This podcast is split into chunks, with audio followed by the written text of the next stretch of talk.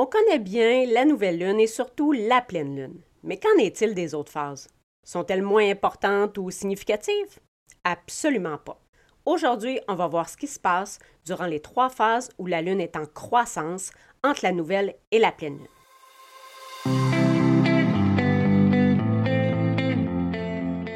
Bienvenue sur le podcast Au fil des constellations, un podcast stellaire pour briller sur Terre. Je m'inspire des astres et de leurs mouvements pour amener des réflexions, soulever des questions, stimuler notre évolution. Mon nom est Andréane Guimont et je suis fascinée par le pouvoir de l'astrologie et de la méditation comme outil de connaissance de soi et d'éveil de la conscience. Je te souhaite la bienvenue dans ce podcast sans prétention où chaque épisode est infusé avec l'intention que les messages transmis soient spécifiquement destinés à chaque personne qui les écoute. Qu'il s'agisse simplement d'une graine semée ou d'une prise de conscience instantanée, sache que ce qui doit fleurir le fera au bon moment et de la bonne manière pour toi. Bien le bonjour à toi, belle étoile, et bienvenue dans ce deuxième épisode sur le cycle lunaire. Je t'invite d'emblée à aller écouter l'épisode précédent dans lequel on a parlé de la première phase du cycle, qui est la nouvelle lune. C'est vraiment un plaisir pour moi d'aborder ce sujet-là qui est absolument passionnant et fascinant, mais surtout de prendre le temps aussi de parler des autres phases du cycle lunaire qu'on connaît moins en dehors de la nouvelle lune et de la pleine lune. Donc aujourd'hui, l'épisode va porter essentiellement sur les phases qui suivent la nouvelle lune, c'est-à-dire durant la moitié croissante de son cycle jusqu'à la pleine lune, où elle atteint là son maximum et commence après ça à décroître. Donc, on va se rappeler d'abord brièvement c'est quoi la nouvelle lune, mais on va passer ensuite à la phase du premier croissant, du premier quartier et de la lune gibbeuse croissante. Alors, c'est parti.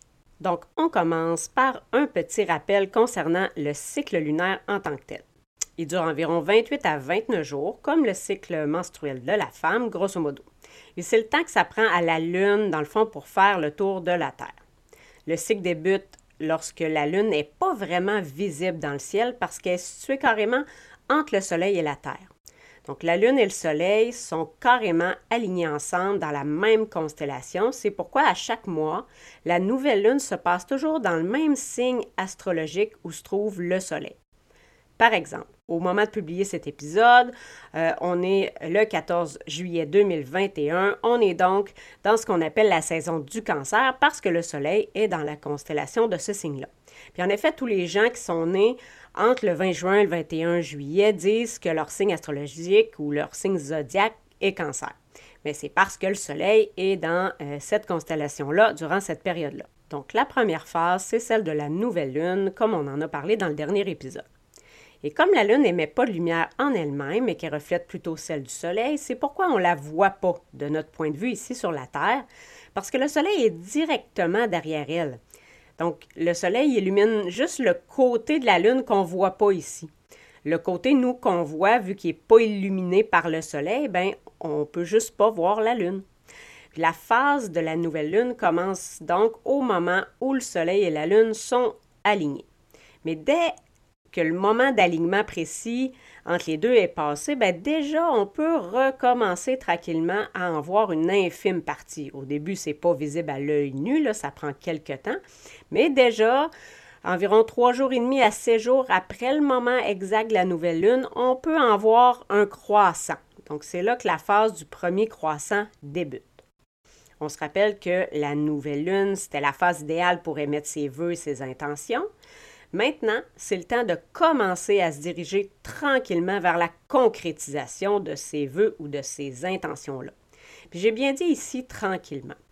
Parce qu'encore là, à ce moment-ci, on veut surtout se consacrer à l'exploration de nos rêves, c'est-à-dire qu'on peut encore prendre le temps de les visualiser, les imaginer, puis surtout les ressentir, comme j'en ai parlé dans le dernier épisode.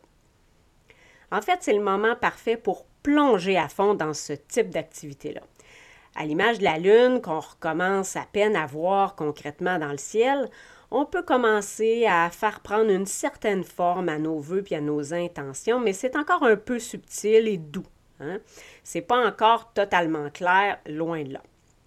Donc, c'est vraiment le moment de commencer à faire prendre forme à nos objectifs dans notre tête, dans notre cœur et notre corps, avant de pouvoir les voir se manifester vraiment concrètement dans la réalité physique.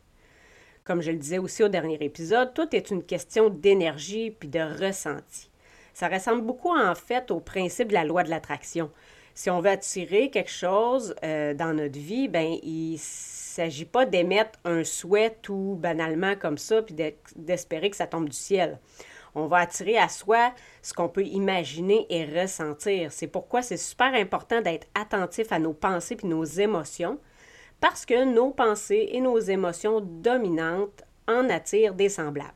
Alors, si on s'installe puis qu'on vibre dans des pensées de manque, dans le ressentiment, la colère, qu'on ne croit pas en soi, ben c'est malheureusement ça qu'on risque d'attirer. On va attirer du manque d'amour, du manque d'argent, euh, des situations qui vont déclencher en nous encore plus d'amertume. Bref, si c'est pas ça qu'on veut, il faut absolument s'affairer à changer son état d'esprit et euh, son état émotionnel souvent, la vie va tellement vite qu'on ne prend pas le temps de s'arrêter pour se demander si ce sont vraiment des, ces pensées-là, ces émotions-là qu'on veut vivre, ressentir et attirer. La réponse, bien sûr, souvent est, non, mais le problème, c'est que quand on ne prend pas le temps, comme je disais, de, ralentir pour se poser ces questions-là, puis choisir consciemment nos pensées, nos réactions, ben malheureusement, c'est notre ego, notre mental, notre inconscient qui vont se charger de notre état parce qu'eux autres, ils s'arrêtent pas. Ils peuvent faire fonctionner non-stop nos vieilles programmations passées si on les laisse faire. Fait qu'il faut vraiment faire attention, être super attentif, conscient de ce qui se passe en nous pour arriver à faire le choix conscient de nos pensées et de nos émotions. C'est quelque chose, bien sûr, qui se pratique, surtout par euh, la méditation. Puis l'épisode 3 du podcast est justement dédié à la méditation si jamais ça t'intéresse d'en savoir plus sur cette pratique-là que je qualifie d'indispensable. Alors, la phase du premier croissant devrait être dédiée à cet exercice de construction consciente de nos rêves dans notre esprit, notre cœur et notre corps d'abord, parce que c'est là que tout commence avant de se concrétiser physiquement dans la réalité. Alors oui, visualiser encore plus précisément ses intentions, c'est une activité importante, mais aussi il ne faut pas oublier, comme je le disais dans l'épisode précédent, d'inclure le ressenti là-dedans c'est pour ça que je dis qu'on commence à créer ses rêves dans son esprit grâce à ses pensées, mais aussi dans notre cœur et notre corps avec le ressenti. Et bien sûr, visualiser nos rêves, plus c'est vif et précis, plus ça va nous mettre automatiquement dans l'état émotionnel et énergétique voulu qui sont reliés à nos rêves puis qu'on veut attirer. C'est pour ça aussi que je disais qu'au fond, ce qu'on souhaite bien souvent, c'est ressentir un sentiment particulier, pas nécessairement de posséder ou d'accomplir telle ou telle chose. On veut ces choses-là pour le feeling que ça nous apporte bien souvent. C'est pour ça que des fois, ça ne sert à rien d'être trop figé ou rigide par rapport à l'objet de notre désir, parce que ça se peut que ça soit interchangeable, dans le sens où euh, autre chose pourrait possiblement aussi nous faire ressentir le même feeling. Par exemple, quelqu'un qui souhaite trouver un partenaire amoureux puis qu'il y en a un en vue en particulier, bien, l'important ici, ça va être plus de focuser sur le feeling souhaité et non pas sur une personne précisément. Pourquoi? Parce que ça, souhaiter cette personne-là spécifiquement, c'est probablement notre ego ou notre mental qui va nous, nous amener dans cette direction-là. Ça peut avoir l'air bizarre à dire, mais des fois, il peut nous berner puis nous amener à nous tromper par rapport à l'objet de nos désirs. Au fond, il y a juste l'âme, notre, soi supérieur ou l'univers qui sache vraiment ce qui est bon pour nous. Donc, il faut lui faire confiance puis pas trop focuser sur l'objet ou le, le résultat final. Parce que finalement, ça pourrait aussi bien être une autre personne ou carrément une autre situation qui va nous amener à ressentir le feeling qu'on souhaite. L'erreur qu'on fait souvent, c'est de souhaiter un résultat précis, alors qu'au final, ben, c'est parfois simplement un autre objet ou une autre circonstance qui va nous mener là où on doit être. Donc, c'est pour ça aussi qu'il ne faut pas systématiquement se, fâcher quand il nous arrive des situations qu'on pourrait qualifier à prime abord de, de fâcheuses, comme une perte d'emploi, un accident, un retard, une séparation, un échec. Si ça arrive, c'est fort probablement parce que ça nous amène à quelque part d'autre de mieux pour nous. Encore une fois, il faut vraiment faire confiance au processus puis à l'univers ici, puis garder la foi. Croire qu'on peut vraiment créer puis manifester ses rêves, c'est vraiment super important. Mais si on a peur, si on doute, c'est normal, il ne faut pas se taper sa tête si on ressent ça. L'erreur serait justement de, nier ces sentiments-là parce qu'en faisant ça, ben, ils vont rester en nous. Donc, si ça arrive, on ne se juge pas pour ça, on accueille, on s'apporte plein d'amour et de compassion, on prend le temps de reconnaître ce qu'il y a là, la peur, le doute, peu importe, puis de faire passer ça. Mais on persévère quand même ensuite. Il faut maintenir courageusement notre vision malgré la peur d'échouer, malgré le doute. Alors, quand on visualise, si on intègre des affirmations, par exemple, ça peut être tout à fait possible de formuler quelque chose comme Je crée mon entreprise dans le domaine de la spiritualité, même si j'ai peur qu'on ne me prenne pas au sérieux.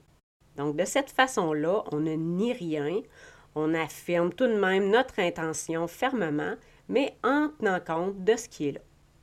Alors, en résumé, durant la phase du premier croissant, on profite de l'ambiance qui est encore harmonieuse entre la Lune et le Soleil, qui sont toujours quand même assez proches l'un de l'autre, pour travailler à créer et à construire nos rêves, d'abord à l'intérieur de soi, dans son esprit, son cœur, son corps, puis ensuite dans la réalité, en commençant à se structurer et s'organiser en vue de leur réalisation.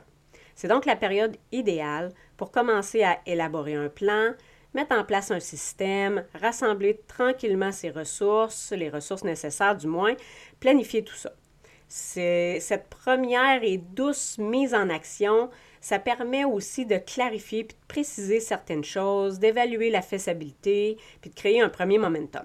Par la suite, lors de la phase du premier quartier, quand le Soleil et la Lune vont former un angle droit entre eux, c'est-à-dire un aspect de carré dans le jargon astrologique, ça se peut qu'on fasse face à certains obstacles. Mais au fond, comme j'en ai parlé un peu plus tôt, tous les obstacles dans la vie n'arrivent pas pour rien. Ils sont là pour nous apprendre des choses puis nous réaligner si on est un petit peu en route.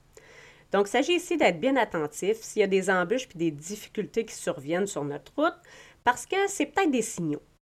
Des signaux de quoi? Bien, ça se peut que l'univers veuille tester notre engagement envers nos rêves. Il veut savoir si on est vraiment sérieux puis engagé dans leur réalisation, puis si on va persévérer malgré un obstacle ou si on va abandonner à la première difficulté. Ça peut être un signal que finalement, ce n'était pas vraiment ce qu'on voulait, qu'on s'est peut-être trompé sur l'objet de notre désir. C'est important ici de ne pas s'attacher outre mesure. Non pas qu'il faille euh, abandonner rapidement puis pas persévérer si ça ne fonctionne pas tout de suite, aussi bien qu'on le voudrait, là, c'est pas ça. Ça va être super important ici de prendre euh, le temps pour revenir à soi, à son cœur, à ses ressentis, pour déterminer si on se sent encore vraiment élevé puis empuissancé, entre guillemets, par nos voeux ou non, au plus profond de nous. Il faut absolument faire cet exercice-là dans un état énergétique, émotif puis mental clair, comme durant une séance de méditation, question de ne pas laisser notre mental diriger nos pensées puis nos réactions, puis pour prendre la meilleure décision possible. Ça peut donc aussi être euh, une petite crise qui va nous confirmer qu'on est vraiment bien engagé dans la réalisation de nos objectifs. On peut redoubler d'ardeur envers eux en établissant un plan d'action concret puis en le mettant à exécution. Donc, en résumé, durant la phase du premier quartier, on se réengage envers ses buts, on solidifie ses plans, on améliore ses systèmes puis on passe à l'action. C'est le temps aussi d'apprendre de nouvelles choses puis de faire de l'exercice, mais surtout, on reste constant. Enfin, le dernier droit avant le summum du cycle, c'est la phase de la lune gibbeuse croissante. Donc, dans le ciel, le premier quartier, lui, ressemblait vraiment à une demi-lune. Et la gibbeuse, elle, a vraiment l'air d'une grosse bosse gonflée. Hein, en effet, comme on approche de la pleine lune, elle devient beaucoup plus grosse, beaucoup plus visible. Ces phases-là commencent environ entre 10 jours et demi et 15 jours après la nouvelle lune. Il y a un certain danger ici de laisser notre peur notre ego avoir raison de nous puis de saboter nos projets. Il s'agit vraiment de rester ouvert à ce que la vie peut nous enseigner durant cette période-là. C'est encore le temps aussi d'apporter des ajustements aux besoins puis de revoir ses plans. Hein, on arrive bientôt à la phase de la pleine lune. On est donc dans le dernier droit et c'est surtout pas le temps d'abandonner. Cette phase-là nous demande beaucoup d'endurance puis de vigueur pour continuer à construire le momentum. C'est vraiment le temps d'investir plus d'énergie puis d'intention dans notre processus de manifestation. Et on peut sentir euh, l'excitation monter en nous par rapport à notre futur, à nos rêves. On peut sentir monter nos émotions parce que la Lune représente justement nos émotions. notre intuition s'aiguise ici également. Donc, il peut être judicieux de rester attentif aux signaux subtils qu'on pourrait commencer à recevoir qui nous indiquent qu'on est sur la bonne voie pour réaliser nos intentions. Ces signes-là, quand on sait les reconnaître et les voir, ben ça devient comme un, un, petit coup de pouce ou une petite tape dans le dos de l'univers qui nous encourage à continuer et à persévérer. Bref, c'est toujours important de rester à l'affût puis attentif à ses ressentis, à continuer de méditer, à voir ce qui se présente en soi, à surveiller si la peur ou l'impatience veulent monter en nous. On peut vouloir surveiller également ses habitudes et ses routines pour voir si euh, des ajustements ne pourraient pas être apportés. Encore ici, ça peut être utile de travailler à conserver sa vision, c'est-à-dire de continuer à visualiser encore ses vœux et ses rêves. Enfin, si jamais on a besoin de redémarrer quelque chose rendu à ce point-là du cycle, ben, c'est encore le moment. Donc, si on s'aperçoit qu'il y a des changements qui sont nécessaires, plus importants que de simples ajustements, ben, c'est correct aussi de le faire là. Donc, en résumé, durant la phase de la lune gibbeuse croissante, il ne faut surtout pas abandonner, c'est le temps de prendre des grosses actions pour vraiment mettre en place et concrétiser le projet ou l'idée qu'on a. On s'engage entièrement, on reste ouvert et à l'affût. Si on a besoin de se réajuster, on le fait.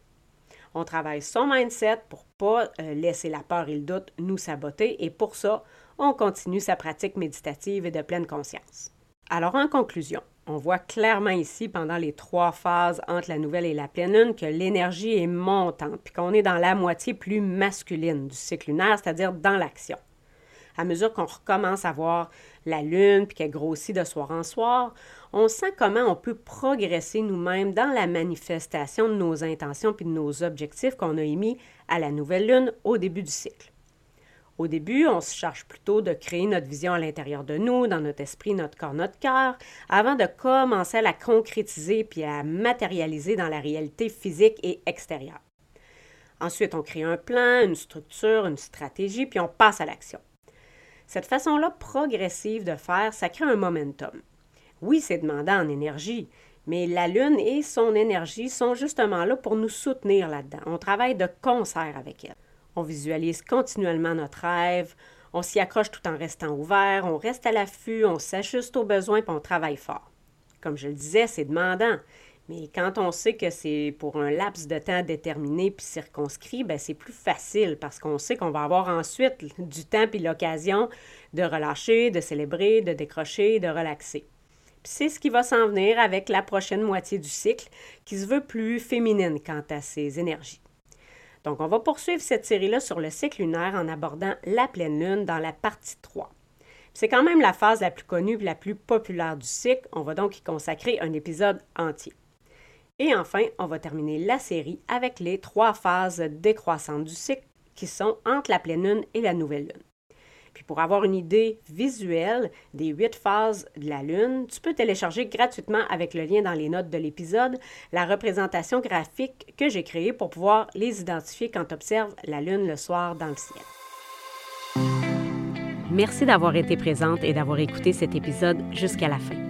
Si tu as apprécié que ça a résonné en toi, je t'invite à t'abonner, à me laisser un commentaire ou une review sur iTunes ou à partager cet épisode sur tes réseaux sociaux. Tu peux aussi me taguer, ça va me faire plaisir de faire plus ample connaissance avec toi.